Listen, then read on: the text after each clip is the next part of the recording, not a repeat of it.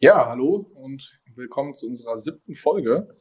Heute mal das Ganze digital per Zoom-Schaltung, da äh, dank Corona. Und wir hoffen, das Ganze wird natürlich mindestens genauso spannend. Heute geht es ums Thema Flex versus Depot und wir starten auch schon rein.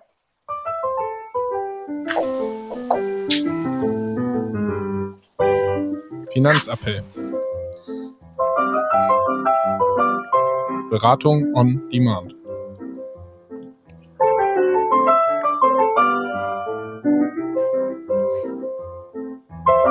Viel Spaß mit unserer neuen Folge.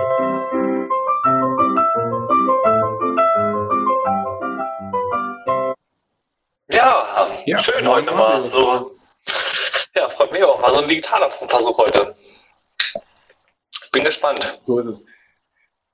Genau, ich hoffe, es klappt alles, aber ich denke, wir kriegen das Ganze gut hin. Ja, wir starten ja. direkt rein. Was war dein Highlight der Woche? Ich glaube, es ist relativ einfach diesmal. Jo, diesmal. Wir haben äh, lang ersehnten, äh, na, lang ersehnt gar nicht, aber wir haben gewonnen, völlig überraschend, gegen quasi den äh, Tabellenführer, wenn man das so sagen möchte. Also aktuell Tabellenzweiter, aber noch Spieler weniger als der erste. Ähm, ja, schön 3 1 niedergerungen. Äh, war ein gutes Spiel, würde ich sagen. Aber wieder Bock gemacht. Ja, definitiv. Definitiv. Ich habe zugeguckt, war auf jeden Fall endlich mal wieder ein äh, schön anzusehendes Spiel. Hat Spaß gemacht. Und eigentlich war es schon vorbei, ne? Witzige Geschichte. Also schon im fünften Satz. Eigentlich war ja. der vierte Satz ja schon abgepfiffen für den Gegner und dann mussten alle wieder zurück aufs Feld. Auf jeden Fall ein gutes Highlight gewesen, war Stimmung. Ja, der Schiedsrichter hat sich an das Besseren besinnen und äh, auf seinen zweiten Schiedsrichter gehört und dann die richtige Entscheidung getroffen. Perfekt. Gut, ja, war auf jeden Fall auch mein Highlight der Woche und ich freue mich natürlich noch auf äh, Urlaub. Kurze Unterbrechung hier äh, auf den Urlaub, der ansteht. Donnerstag geht es für uns ja eine Woche lang auf die Insel nach Mallorca. Ich hoffe, ich habe mal das Wetter gecheckt. Ich dachte, es ist schöner. Aber ich glaube, es wird trotzdem ganz, ganz witzig. Also es yes. ist hoffentlich mindestens genauso schön wie letztes Wochenende hier in Deutschland, aber es sieht aktuell nicht so gut aus. Ja, habe ich mir auch gedacht. Schön Urlaub fahren in die Sonne und nur Regen und Wind. Ist gut. Perfekt. Genau. Gut, soviel zum Highlight der Woche. Dann würde ich sagen, starten wir einmal rein mit den aktuellen News. Was steht so an? Was ist so passiert ja. an der Börse, im Finanzsektor, in den Medien und allgemein? Ja, gefühlt ist schon wieder eine Menge passiert, obwohl unsere letzte Folge gefühlt noch gar nicht lange her ist.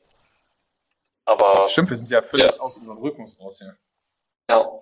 Aber wenn wir das mal so angucken, also der Dollar aktuell auf dem höchsten Stand seit fast zwei Jahren. Und mhm. Ähm, Gut, kam die Anleihenmärkte. Krass überraschend. Nee, das ist richtig. Kam nicht überraschend, aber ja, ist ja trotzdem mal eine kleine Randnotiz ja. wert. Genau. Ausverkauf an den Anleihenmärkten weltweit hält weiter an. Und die zehnjährige deutsche Bundesanleihe steigt auf ja, über 0,6 Prozent. Das sind mal wieder äh, ne, Zinsen, die hatten wir schon länger nicht mehr. Ich glaube 2018 das letzte Mal. Also geht da langsam wieder bergauf. Hängt natürlich zusammen mit den verabschiedeten ne? Zins, ähm, ja, mit der EZB und so weiter, dass die das alles. Letzte Woche war, äh, genau, Fett haben wir letztes Jahr quasi letzte Woche alles besprochen. Genau, ja, mit 0,62 Prozent kann ich ja fast meine Inflation mittlerweile ausgleichen, also kann ich ruhig ein einkaufen. Fast. Ja, ansonsten Silber und Gold fallen langsam wieder. Das passt zu den steigenden Aktienmärkten. Äh, alle Aktienmärkte erholen sich eigentlich stark. Äh, nicht nur die chinesischen Märkte, auch US- und deutsche Titel sind stark am Steigen wieder. Mhm, einfach aufgrund der Hoffnung, dass es in der Ukraine alles irgendwie ein bisschen glimpflicher aussieht, ausgeht. Und dann ist es logisch, dass Silber, Gold und auch Öl wieder ein bisschen fallen. Allerdings, Russland hat auch die Börse wieder geöffnet.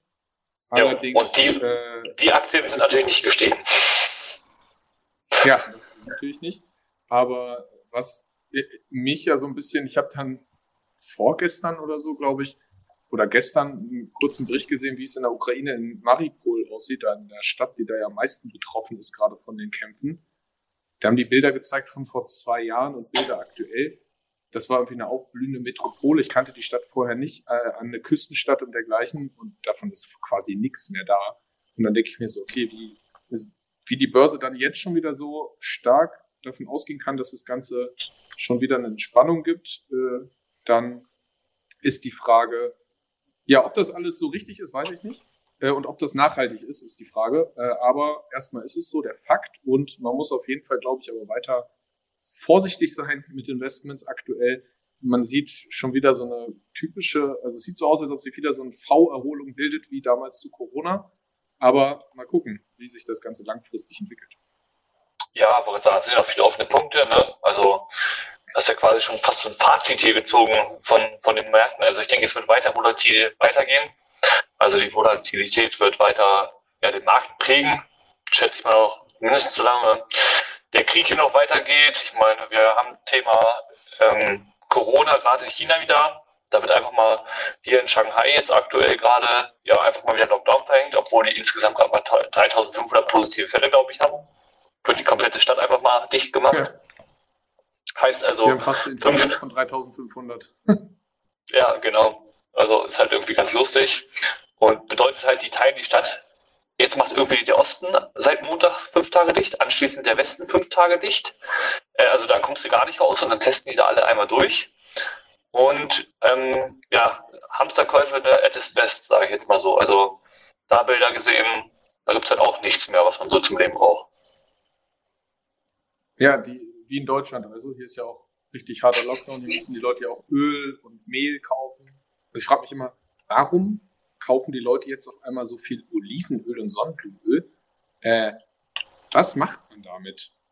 Also im Zweifel sage ich mir, was, also ich wüsste nicht, was ich damit jetzt überleben soll, aber die Leute scheinen es zu kaufen. Aber ich habe schon witzige Schilder gesehen. Erste Packung Mehl kostet irgendwie normal 80 Cent oder so. Zweite Packung dann irgendwie 95, äh, dritte, vierte, fünfte Packung irgendwie dann 5 Euro oder sowas. Und die Erlöse werden gespendet an die Ukraine. Das heißt, wer dann meint, er muss hamstern, äh, der muss dann, der spendet automatisch für die Ukraine.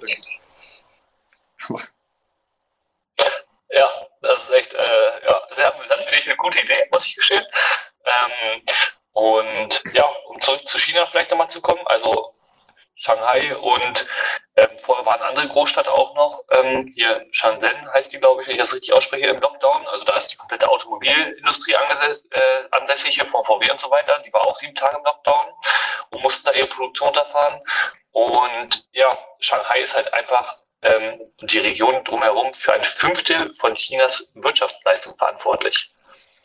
Wenn man das mal so überlegt, wie stark China so erwachsen ist und die machen irgendwie ein Fünftel davon aus. Und wenn man dann noch überlegt, okay, Shenzhen war da auch mal eine Woche out of order. Also Corona ist halt schwierig in China aktuell, weil die ja diese ne, Null-Toleranz-Politik haben und dementsprechend ja sofort immer alles ähm, komplett dicht machen. Und bei dieser ansteckenden Variante ähm, ist das natürlich schwierig. Zero-Covid-Strategie, aber Null-Toleranz-Politik haben die China, glaube ich, auch.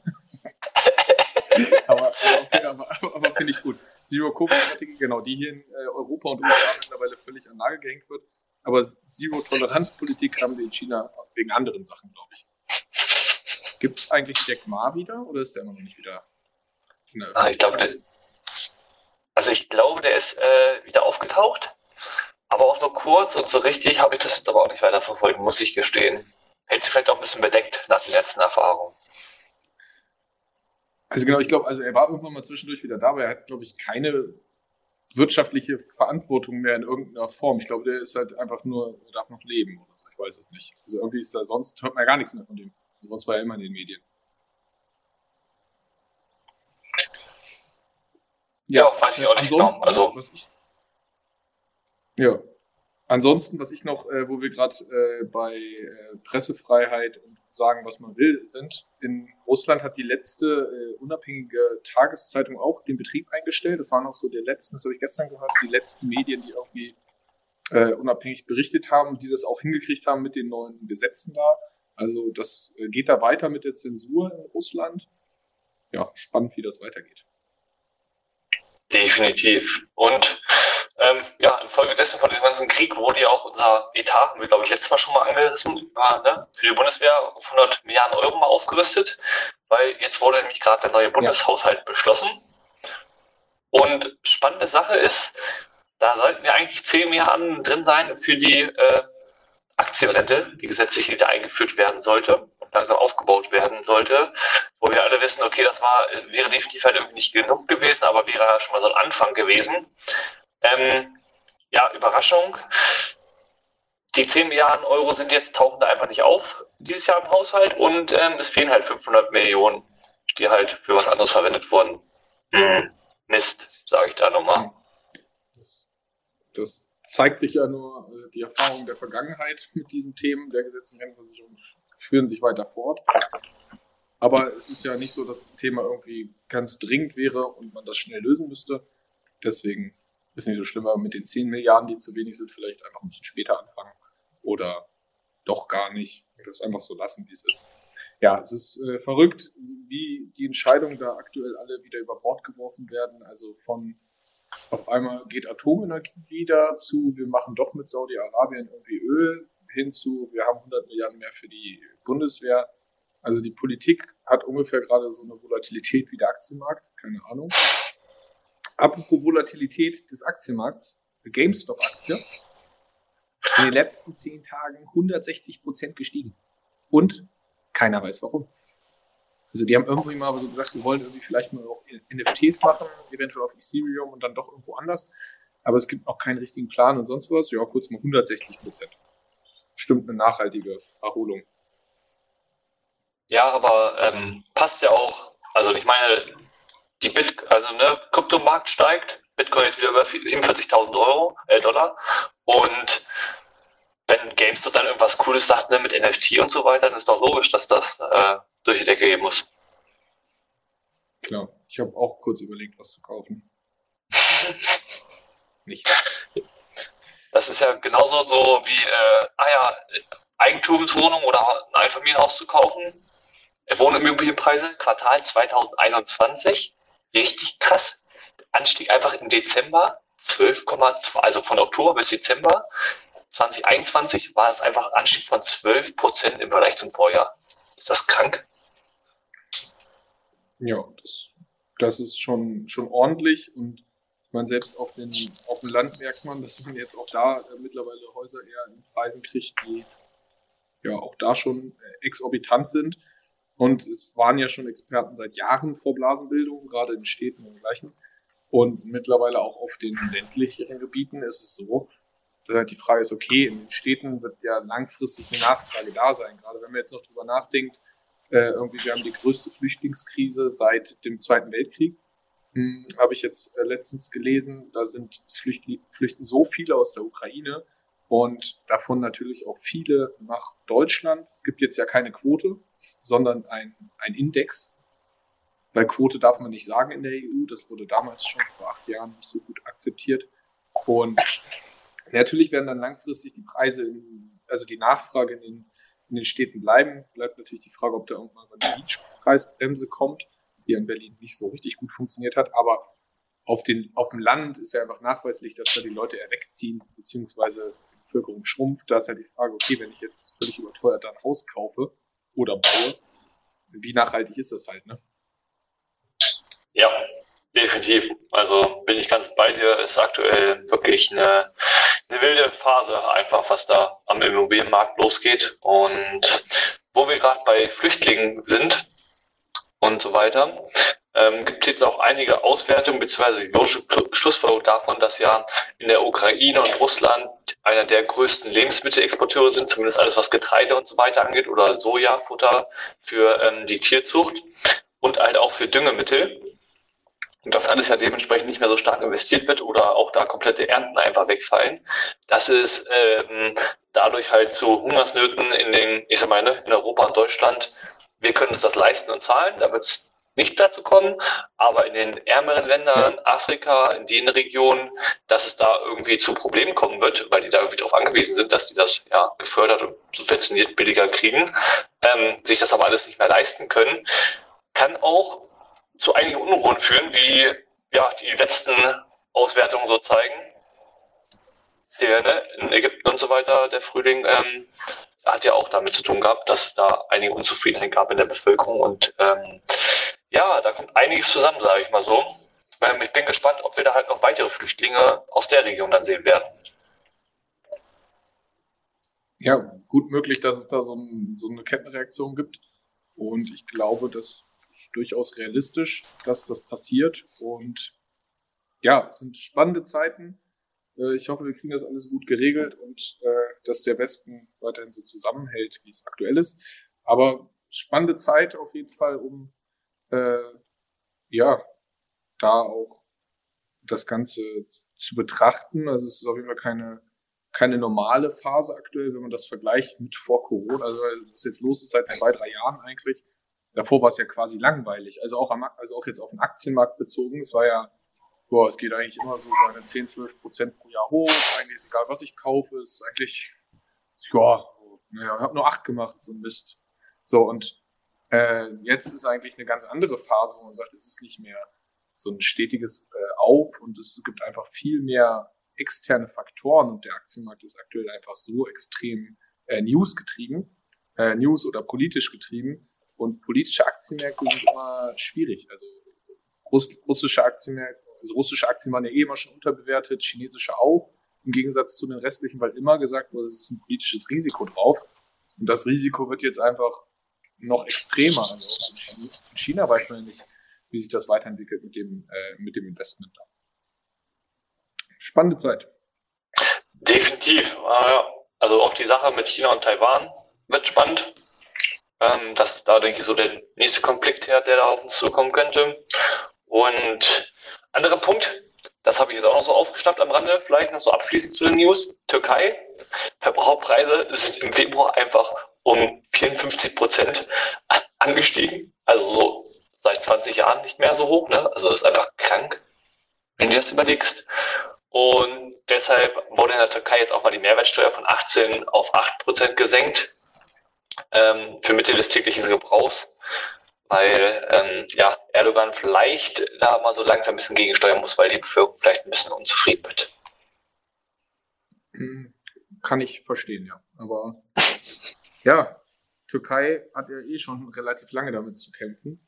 Und was dazu, also was vielleicht noch interessant ist, abschließend, ich habe auch noch ein Thema, was ich eben vergessen habe oder was wir fast vergessen haben. Äh, G7 hat abgelehnt, also G7-Staaten haben abgelehnt, den, die russischen Gaslieferungen in Rubel zu bezahlen. Jetzt ist die Frage, da das Ganze ist jetzt vor, vor der Eskalation. Ich glaube, bis Mittwoch war die Frist oder Donnerstag, die, die der Kreml gegeben hat. Ähm, das heißt jetzt die Frage, wie reagiert Russland? Stellen sie wirklich die Öl, äh, Gaslieferung ein? Äh, oder akzeptieren sie das Ganze? Das wäre natürlich schon eine Niederlage für Putin irgendwie auf der Verhandlungsbasis. Und ja, mal gucken, was da passt. Ne? Die Energiepreise werden da natürlich auch weiter von abhängig sein. Jo, definitiv. Also stimmt, hast du vollkommen recht. Die haben es abgelehnt und ich habe gehört, äh, dass Russland nach dem Motto gesagt hat, äh, entweder in Rubel oder gar nicht. Und deshalb sind wir mal gespannt, wie das jetzt weitergeht.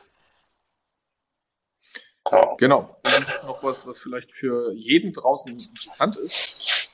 Ähm, wir haben natürlich, äh, es wurde ja verkündet, dass äh, jeder deutsche Angestellte äh, 300 Euro Zuschuss, ich weiß gar nicht, wie sie es genannt haben, bekommen soll.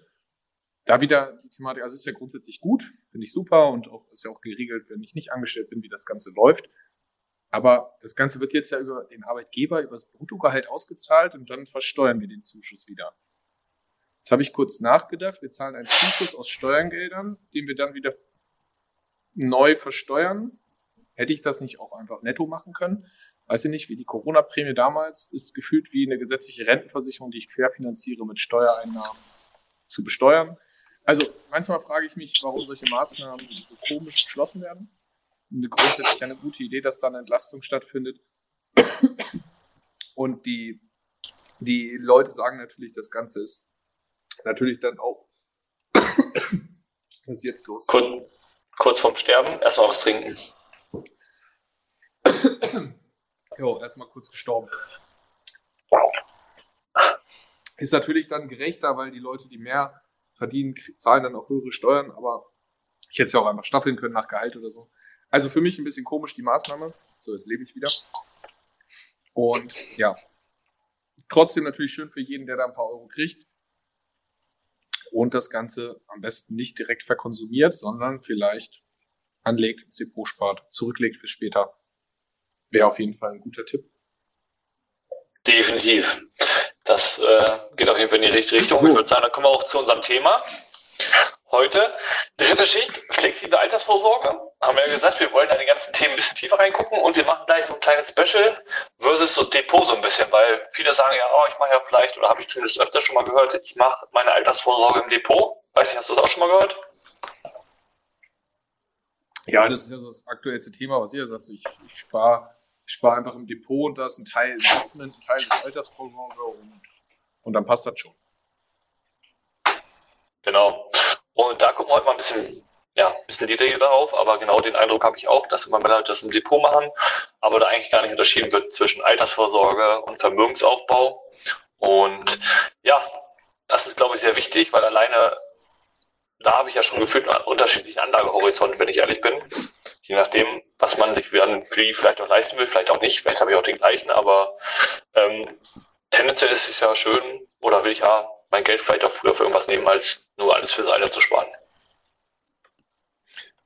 Definitiv. Und ich sage mal so, ob ich mir jetzt Geld spare für in sieben Jahren möchte ich meine Immobilie finanzieren und das mein Eigenkapital oder in zehn oder das Geld soll zurückgelegt werden für in 35, 40 Jahren in Rente gehen, weil ja ganz anderes Setting, wie das Ganze angeht. Also sieben bis zehn Jahre Geld würde ich jetzt nicht irgendwie nur long-only in Aktien schmeißen, weil könnte nach sieben Jahren auch gar nicht so gut aussehen langfristig gesehen natürlich schon wieder äh, eine ganz andere Thematik, was für eine Auswahl ich da auch an ETFs und äh, Fonds auswählen würde.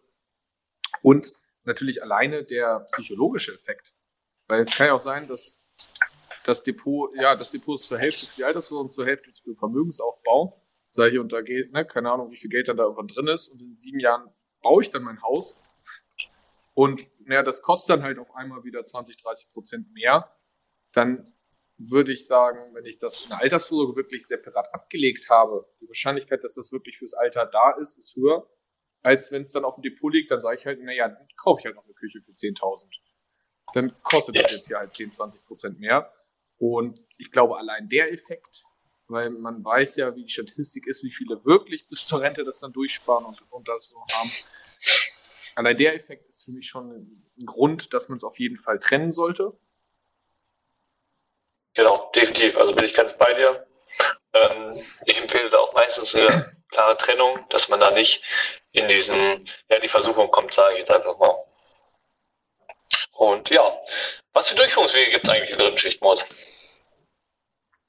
Ja, eigentlich wie schon äh, altbekannt von den letzten Folgen, ich kann das Ganze klassisch machen, fest verzinst, mit einem Zins, der aktuell völlig uninteressant ist und irgendwo zwischen 0,25 und 0,9 liegt.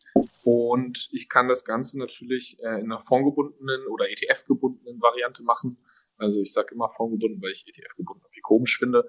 Aber dass ich einfach sagen kann, okay, das Geld wird einfach investiert und ähm, dann ab 62 ausgezahlt. Das heißt, es ist wie bei den anderen Durchführungswegen, die wir schon besprochen haben. Ich kann da grundsätzlich ab 62 steuerunschädlich ran. Ich habe allerdings ähm, in der Ansparphase gar wie bei den anderen nicht den Effekt, dass ich sage, ich habe da eine Steuersparnis. Also das heißt, ich habe nicht irgendwie Zulagen wie bei Riester oder Steuersparnis wie bei der Basis oder sonst was, sondern wenn ich da 50 Euro einzahle, dann kostet mich das auch 50 Euro und ich kann mir da das nicht irgendwie von der Steuer absetzen.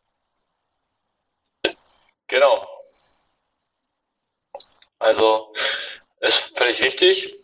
Ähm, und Danke. man kann da ja, ich weiß nicht, ich hatte gerade das Gefühl, du hackst irgendwie so ein bisschen, aber äh, wahrscheinlich ist ein Bild eingefroren. Aber hat ja mit Tonspur nichts zu tun. Ah, ab vom Thema. ähm, auf jeden Fall äh, wieder zurück. Es ist so genau, man kann auch jederzeit theoretisch ran, wie an einem Depot. Ob das natürlich clever ist, vor allen Dingen da es für die Altersvorsorge ist, sei jetzt mal dahingestellt. Ähm, genau. Und ja, bei Altersvorsorge habe ich natürlich eine Ansparzeit und hinten raus meinen Rentenzeitraum. Ähm, und dementsprechend ist es halt dann auch im Vertrag unterteilt, dass ich hinten raus beim Rentenbezug auch dann flexibel wählen kann. Ähm, bei der flexiblen Altersvorsorge, ob ich eine klassische Rente haben möchte, ob ich das ganze Investment gebunden verrenten möchte oder ob ich halt eine Kapitalauszahlung möchte. Und das muss ich, wie gesagt, nicht zum Renteneintrittsalter entscheiden, sondern das kann ich auch variabel entscheiden.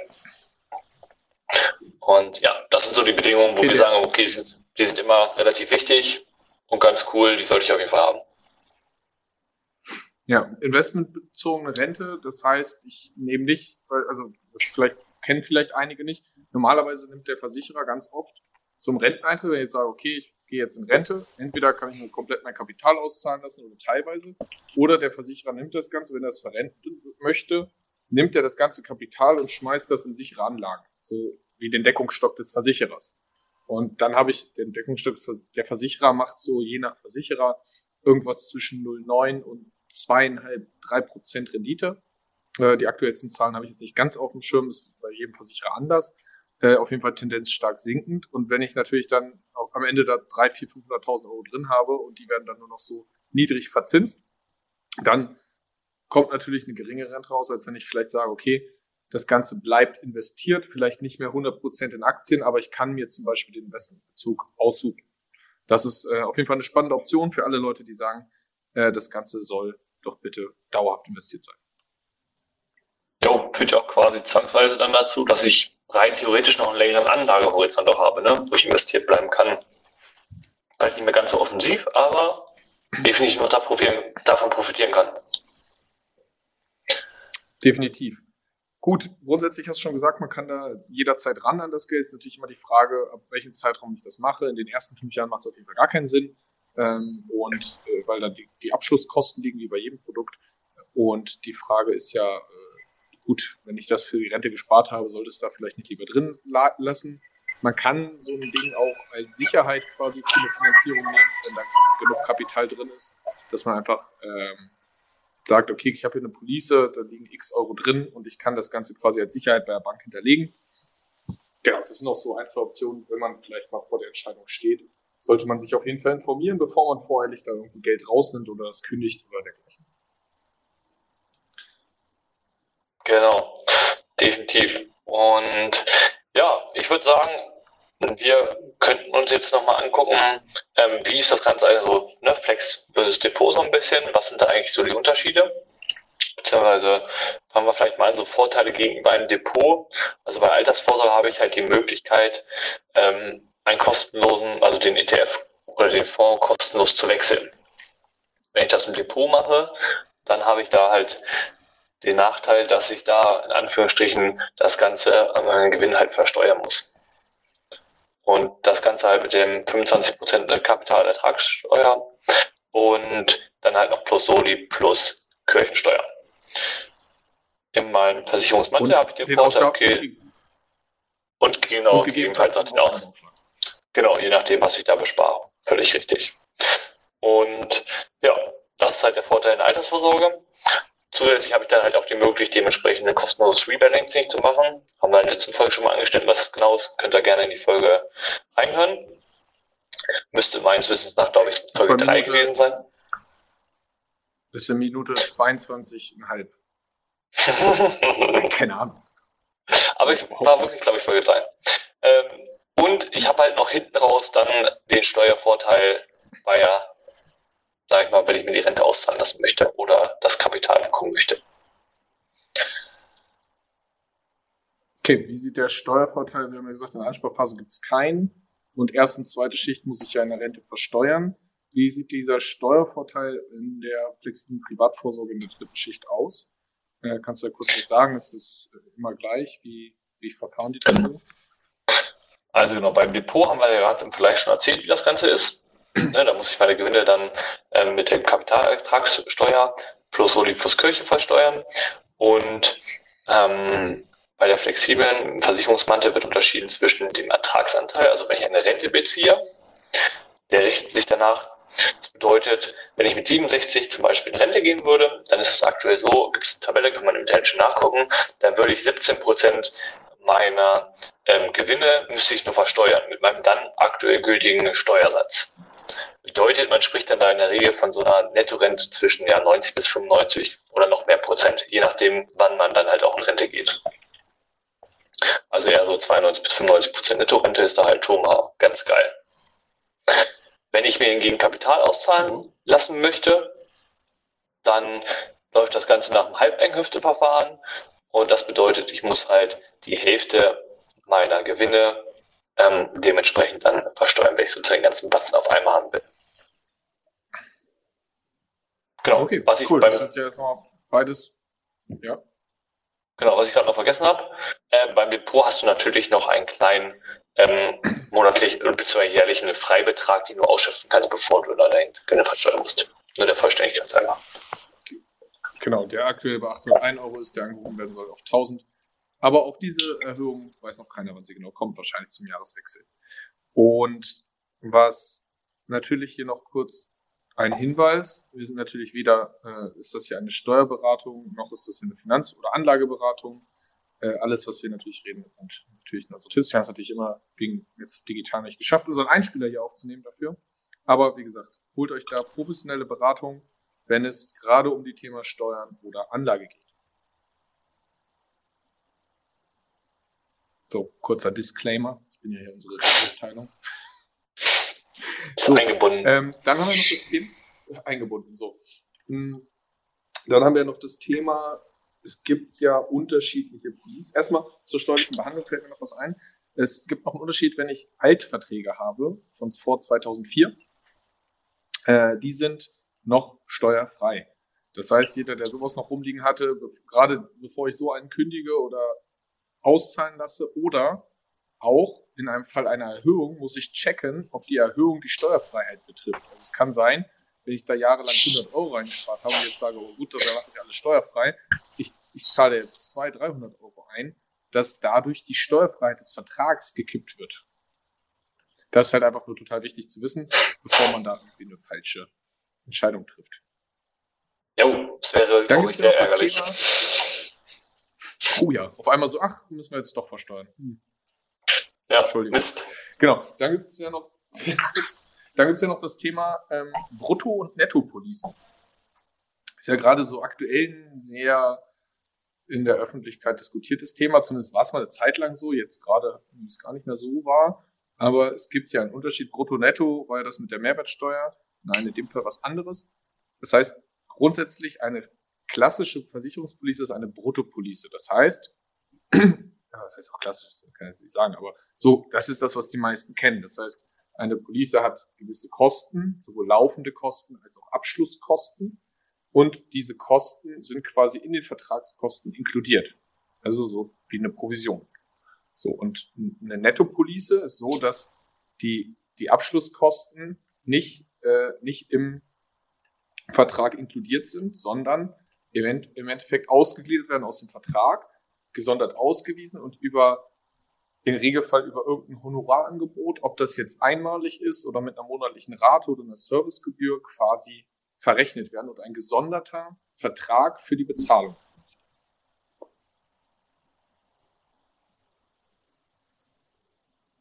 Okay. So, was jetzt Also kann man sagen, kann man sagen, okay, bei dem einen habe ich das damit drin, bei dem anderen habe ich es im Vertrag. Muss ja, ist ja auch immer die Frage, was steht in dem Vertrag so drin?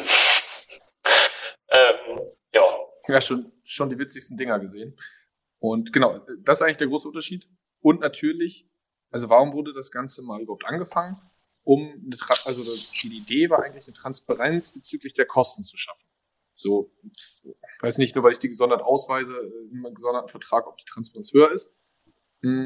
Und ob es dadurch günstiger wird für den Kunden, ist halt auch nicht gegeben. Also man kann nicht sagen, eine Netto-Police ist immer besser oder günstiger für den Kunden, weil das faktisch so nicht geht. Also ist, das muss man immer im Einzelfall prüfen. Und die Frage ist halt, wie du schon sagst, wir haben schon einige Verträge gesehen, so in der Praxis, wo die Honorarvereinbarung, boah, wenn sich der Kunde die durchgelesen hätte, hätte er sie, glaube ich, nicht unterschrieben. jo, da gab es, glaube ich, bei den Also einen oder anderen dann böses. Erwachen. Jetzt nicht unsere, sondern von, äh, was man irgendwo so gesehen hat mal. Aber äh, wir machen ja keine Honorarberatung. Aber äh, da stehen teilweise Sachen drin, dass das Ganze auch irgendwann zu einem Inkassobüro geht und dass das Ganze unkündbar ist und dergleichen. Also das ist schon teilweise nicht ohne. Und dann muss ich, wichtiger Fakt da, wenn ich so eine Vereinbarung mache, muss ich den, selbst wenn ich den Versicherungsvertrag irgendwann kündige oder beitragsfrei stelle, ist der andere Vertrag rechtsgültig einfach und läuft weiter. Das heißt, ich muss dann die, äh, das Honorar weiter bezahlen.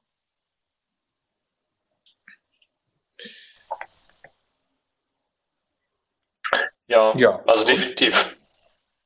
Bin ich äh, ganz bei dir. Und ähm, ja, ist auf jeden Fall ein spannendes Thema. Also Netto versus Bruttopolicen. Und ich glaube, das ist beim Nettopolicen ähnlich wie bei den Bruttopolicen. Es kommt da immer drauf an, bei wem man da auch ja, ne, vielleicht ja. landet, welche Beratung man dann in Anspruch nimmt. Und da gibt es halt nicht das Entweder-Oder oder nur den einen Weg, der da gut ist, sondern es kommt halt immer darauf an, man muss immer individuell prüfen. Definitiv. Ungefähr Fazit von jeder Folge von uns. muss man individuell prüfen. Äh, nein, ist ja aber richtig so. Man kann ja keine pauschalen äh, Aussagen treffen und es ist ja auch nicht so, dass Honorarver äh, Honorarberater gut oder böse sind und Provisionsberater äh, gut oder böse. Äh, es ist für jeden individuell eine Entscheidung und da muss man natürlich immer prüfen, was für, für den Kunden am besten ist. Ähm, ja, ansonsten würde ich sagen, hast du noch was zu Brutto-Netto-Policen oder sonst würde ich sagen, gehen wir noch mal so ein bisschen Conclusion zum Thema Depot Flex. Was würdest du eigentlich sagen und ja, was steht da vielleicht auch steuerlich im Raum und dergleichen? Also was sind so Veränderungen vielleicht auch zukunftsmäßig da? Ähm, ja, also eigentlich habe ich noch einen Punkt, ähm, wo wir gerade so bei ne, Provisionen und so weiter waren. Da gab es ja mal bei Bundes, äh, bei letzten Bundestagswahl stand es ja mal kurz im Raum, so Provisionsverbot war im Gespräch. Hört sich ja erstmal vielleicht ganz gut an oder wurde ja zumindest ähm, so dargestellt, aber ist ja aktuell komplett vom Tisch. Und man kann da gucken, was passieren würde oder wo die Reise hingeht, weil in Großbritannien gab es das halt Ganze schon und da wurden halt dann auch Studien geführt, wie hat das dann sozusagen ähm, ja, das System dann einfach verändert. Und das hat halt dazu geführt, dass die Leute halt nicht bereit waren, eine Honorar in Anführungsstrichen zu bezahlen für eine Beratung, sondern dann selber irgendwas abgeschlossen haben, ohne sich groß zu informieren und ähm, ja, oder sie sich dementsprechend ja, genau. Oder sie konnten sich das halt Honorar halt nicht leisten, völlig richtig, weil ja, wenn man halt da eine vernünftige Bezahlung Anführungsstrichen annimmt, dann ja, kann sich das halt die eine oder andere auch nicht leisten. Und ähm, ja, hat halt einfach dazu geführt, dass es halt immer mehr Abschlüsse gibt ohne eine vernünftige Beratung. Und ähm, ja, ich sag mal so, dass das vielleicht nicht immer optimal für den Kunden dann ist. Ähm, das ist, glaube ich, ähm, selbstredend. Ja, ich bin da gespannt auf die langfristigen Statistiken wie die Durchsparquote ohne Beratung ist und mit Beratung. Also das ist ja dann nochmal langfristig interessant. Also so ein Vertrag im Internet, den kündigen die Leute, glaube ich, immer schneller weg, als wenn dann eine vernünftige Beratung äh, stattfindet dazu. Und ja, ist auf jeden Fall ein spannendes Thema, ist aktuell komplett vom Tisch, wie du schon gesagt hast. Und ja, im Endeffekt trotzdem natürlich spannend, wo da die Reise politisch hingeht. Und es ist in Deutschland vom Tisch, aber in der EU ist es äh, immer noch ein Thema. Also die EU-Kommission redet da immer noch weiter drüber. Aber ich muss mal checken, ich habe gar nichts mehr gecheckt wegen äh, äh, Order-to-Flow-Gebühren, äh, ob da eigentlich was Neues rauskommt. Das muss ich gleich im Nachgang nochmal äh, prüfen. Hast du das gelesen? Ähm, muss gestehen, ist mir jetzt aktuell nichts, auch nichts untergekommen. Also zu beiden Themen auch nicht. Ja. Ähm, würde mal behaupten, da hat sich dann aktuell noch nicht so viel getan, weil die gerade auch mit ein bisschen anderen Themen beschäftigt sind. Ich denke auch, da ist noch nichts passiert. Ja, ähm, kurze Conclusion, Depot Flex. Wie gesagt, immer eine individuelle Betrachtung, genau wie bei den Netto-Protopolicen. Und für mich eine ganz klare Thematik. Eigentlich ist nicht die Frage Depot oder Flex, sondern Depot und Flex. Also für mich ist die Kombination aus beiden das, das Sinnvolle, weil das eine für mich für die Altersvorsorge ist und da eine flexible Variante, um später Steuern zu sparen und äh, eine hohe Investitionsquote zu machen. Vorhin nicht gesagt haben, man kann natürlich auch wählen zwischen 0 und 100% Garantie. Ähm, zur Garantieabwicklung haben wir letzte Folge relativ viel gesagt, wer da nochmal reinhören möchte. Und die Thematik ist natürlich erstmal der erste Nachteil von der Flex gegen die Pro, ist erstmal, dass da höhere Kosten sind. Ist logisch, ein Versicherungsmantel kostet mehr Geld als ein reines Depot. Aber wir haben ja die Vorteile eben genannt und wenn ich mir gute Tarife aussuche, die guten Rentenzug haben, gute Kostenstruktur, die gering ist, dann macht langfristig das Ganze mit Fondswechsel, Rebalancing äh, und dergleichen äh, und institutionelle Tranchen, institutionelle Tranchen in, in der Flex, dann macht es natürlich langfristig sind die Kosten dann schon wieder hinfällig, wenn sie natürlich nicht zu hoch sind.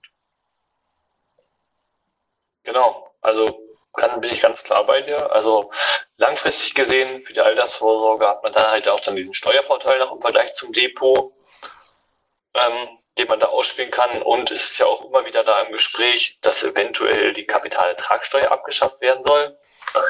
Ob das kommt, also ob es kommt, steht, glaube ich, außer Frage gefühlt. Die Frage ist nur wann und wie das Ganze dann anschließend ähm, ja, versteuert werden soll.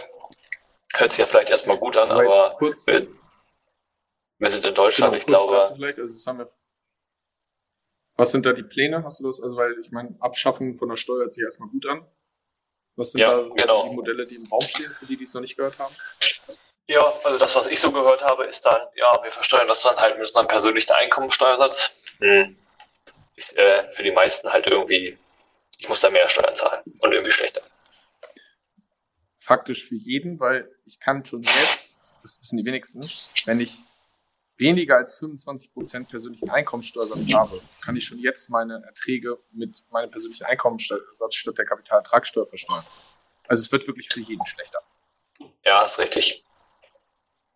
Naja, also nicht für jeden, weil für die, die ne, für weniger zahlen, ja, genau. Na gut, ja. ich kann mir unser Steuermodell an, ich kann mir unser Steuermodell angucken, was nicht an die Inflation angepasst ist. Das heißt, auch für die wird es schlecht, weil die Steuerlast automatisch steigen wird, weil sie durch inflationär geprägte Gehaltserhöhung irgendwann einfach einen höheren Steuersatz zahlen werden. Also unser Steuersystem funktioniert ja eigentlich nicht mit Inflation, das müsste ja angepasst werden. Ja, um die Gleich Gleichheit zu garantieren. Ja. Man sagt, okay, ich habe jetzt mit meinem Einkommen vor, wenn ich das gleiche hatte vor 10, 20 Jahren, zahle ich jetzt viel mehr Steuern, prozentual. Genau, kann mir aber davon irgendwie weniger leisten. Ja. Ich zahle dafür ja. mehr Miete und mehr Sprit. Genau. Also, um das vielleicht nochmal abschließend zu sagen, äh, was wir jetzt auch als Punkt nicht ähm, berücksichtigt haben, ist dann halt auch, ähm, ja, wie mache ich das im Depot eigentlich mit meiner Verrentung? Also das Thema Langlebigkeit. Wenn ich also ein Depot habe, da habe ich da ja ein bisschen Betrag drin und den kann ich dann sozusagen aufbrauchen. Ähm, versus ich habe das Ganze im Versicherungsmantel und bekomme da eine lebenslange Rente ausgezahlt. Ist ja auch nochmal ein Punkt, den man da vielleicht berücksichtigen sollte, weil wenn man da halt irgendwie plant, ich werde nur 20 Jahre noch leben in Rente oder 30, ähm, ich werde dann älter, das ist ja irgendwie schön, aber dann halt irgendwie vielleicht auch blöd, wenn nichts mehr da sein sollte im Depot. Ja, das stimmt. Definitiv war auch noch gar nicht drauf eingegangen, wie mache ich das eigentlich schlau in der Verrentung. Wir haben gesagt, am besten bezogener Rentenzug geht. Im Depot muss ich dann gucken, mache ich das mit einem Auszahlplan, wie viel Prozent lasse ich mir auszahlen, wie viel Rendite mache ich noch in der Rentenphase. Äh, das ist auf jeden Fall ein komplexes Thema und ich sagte immer, da gibt es sicherlich einige Leute, die sich damit im Detail befassen und die das Ganze gut regeln und die das Ganze auch gut äh, für sich organisieren. Da ist die erste, gibt auch viele, die das bestimmt nicht machen und auch nicht machen wollen. Und es gibt aber auch immer die Frage, ja, vielleicht möchte man das jetzt in dem Alter mit vielleicht Mitte 20, 30, 40, keine Ahnung, für sich selber regeln. Die Frage ist aber, wenn ich in Rente bin und 67 oder 70 oder irgendwann 80 bin, ob ich es dann noch für mich regel. Also das ist ja die Frage. Oder ob es dann nicht schlau wäre, wenn das, wenn ich da eine Unterstützung bei hätte. Äh, weil man kann nicht davon ausgehen, dass die Kinder das dann einfach machen wollen, können oder tun. Auf jeden Fall noch ein Punkt, den ich immer mit, äh, mit aufnehme, weil ich sage, das ist einfach die Frage, ob man das wirklich in dem Rentenalter dann noch für sich macht oder machen möchte. Genau, also bin ich ganz bei dir. Und ja, abschließend würde ich sagen, also wie gesagt, beides hat seine Daseinsberechtigung. Depot ist definitiv für den Vermögensaufbau da, aber langfristig Altersvorsorge sollte man halt dann davon trennen und das cleverer angehen. Ja, definitiv. Und in meiner äh, in meiner dritten Schichtpolice kann ich nicht irgendwie mit Einzeltiteln spekulieren, sondern muss das Ganze irgendwie langfristig breit gestreut investieren. Das schadet manchmal auch nicht, glaube ich, äh, wenn man sich so die aktuellen Einzeltitelkäufe und dergleichen anschaut, was da alles so abgeht, sage ich mal so. Definitiv. Ja, ich glaube, wir sind soweit durch. Hast du sonst noch irgendwas, worüber du äh, was sagen wolltest? Äh, ja, ja, ich, ich muss gestehen, äh, wir haben doch immer neu eingeführt, äh, Meme der Woche oder so. Extrem extrem, ja, extrem lustige Sache habe ich da gefunden. Ähm, und zwar, ich weiß nicht, ob du es mitbekommen hast, aber bei Oscarverleihung ähm, gab es ja das Thema, ähm, dass, ähm, ach, wie ist der eine nochmal? Der eine Comedian, ähm, erstmal einen Witz Chris gemacht hat Brown, auf die Kosten. Brown, ne? Ja, Chris Rock, genau, Chris Rock. Ähm, einen Witz gemacht Chris hat auf die Kosten, auf, äh, auf die Kosten von Will Smiths Frau. Und die irgendeine er ihm dann halt erstmal richtig die Haare ausfallen. Ah, genau. Und er, dann halt, er ihm dann halt erstmal richtig eine geklatscht hat. Ähm, und ja, da gibt es halt ein paar lustige dazu nach dem Motto, ähm, ja, so äh, in russische Aktien investieren und dann kommt so Putin, batz, ähm, ist ganz cool. Ähm, ja, können wir noch mal dabei tun, ist äh, ganz angenehm. Oder hier nach dem Motto 3% Gehaltserhöhung und dann kommt die Inflation mit 5 bis 6%. Und das ist die Backpfeife. Äh, das ist ganz amüsant. Siehst du, jetzt weiß ich, wie ich auf Chris Brown gekommen bin, weil ich habe ein Meme dazu auch gesehen. Das geht auch um das Thema ein. Da steht Chris Brown hinter so einem Baum und guckt so vor. Und dann steht da drüber, äh, der Moment, als dem Chris Brown äh, klar wurde, dass man, äh, dass man Komiker schlagen darf in der Öffentlichkeit. Weil er doch immer diesen Beef, Beef mit äh, seiner Ex-Freundin hat. Das ist auch ein bisschen äh, witzig. Ja, also es gibt ja ein bisschen Shitstorm, die einen sagen, das ist völlig unangebracht, Gewalt und sonst was, die anderen sagen, sowas darf man nicht sagen. Aber ja, schwieriges Thema. Ich habe noch äh, ein witziges Meme gesehen, jetzt wo du sagst, ich habe es fast vergessen. Hm, äh, da wurden so Börsentipps von, äh, von Dirk Müller zusammengefasst, aber halt so ironische Börsentipps, so, so, so äh, kaufe oben, äh, verkaufe unten und so, so irgendwie so eine Reihe von Witze. Äh, früher als äh, junger äh, Mann war ich ein schlechter Investor, jetzt bin ich es nicht mehr. Äh, und nur solche komischen Börsenweisheiten von Dirk Müller. Und äh, den fand ich ganz gut. Und ansonsten habe ich, glaube ich, gar keine coolen Memes gesehen. Ich war wenig unterwegs irgendwie im Internet. Hm. Aber noch ein Zitat vielleicht, wo wir kein, hast du einen Buchtipp? Ich äh, habe ich hab vielleicht einen, aber ich mache trotzdem ein Zitat äh, von Charles Schwab. Investor und Unternehmer, nur weil eine Aktie gefallen ist, ist sie noch lange kein guter Kauf. Den fand ich sehr gut. Jo, definitiv. Jetzt ist runter, jetzt muss ich kaufen. Fand ich eine sehr gute Weisheit und äh, das Ganze ist auf jeden Fall interessant. Ansonsten haben wir in unserer Story, hab ich, haben wir letztens ja auch ein bisschen was gepostet zu Investment, äh, Weisheiten, Tipps und dergleichen. Wir werden nochmal die Memes auf jeden Fall reinpacken. Und ansonsten können wir noch eine Urlaubsbuchempfehlung machen. Ich weiß nicht. Ähm, ich habe mir letztens nochmal einfach, ich kenn, hatte das Buch schon, aber es ist irgendwie weg. Ich weiß nicht, ich habe es irgendwie mal ausgeliehen. Müssten wir jetzt neu bestellen. Falls, falls derjenige, der es mir aus Versehen nicht zurückgegeben hat, diesen Podcast hört, jetzt kannst du es auch behalten. Äh, ich weiß nicht, wie ich es geliehen habe. Also das Buch äh, Drive, äh, ich weiß nicht, haben wir noch nie empfohlen hier, oder? Ah, das habe ich von dir. Nein, Spaß. so, das, ah, verdammt. So, nein. Also Drive, auf jeden Fall ein sehr gutes Buch äh, von äh, über das Thema, hm, ja, was motiviert mich eigentlich, was, worauf habe ich äh, wirklich, wirklich Lust und wie kann ich das vielleicht auch äh, mit meinem Job gut verbinden und mein Leben einfach. Äh, von Daniel, Daniel H. Pink. Sehr gutes Buch. Gibt es natürlich bei Amazon und allen anderen Buchhändlern. Natürlich auch bei den lokalen Buchhändlern. Und wir sind damit, glaube ich, auch durch, oder? Jo, ich würde sagen, ich wünsche euch allen eine schöne Zeit. Ähm, wir melden uns nach dem Urlaub wieder und ja, bis bald. Genau, ich auch. Und dann gibt es die nächste Folge direkt nach dem Urlaub. Und gucken, wahrscheinlich können wir wieder fünf Stunden News dann machen. Gut, ciao.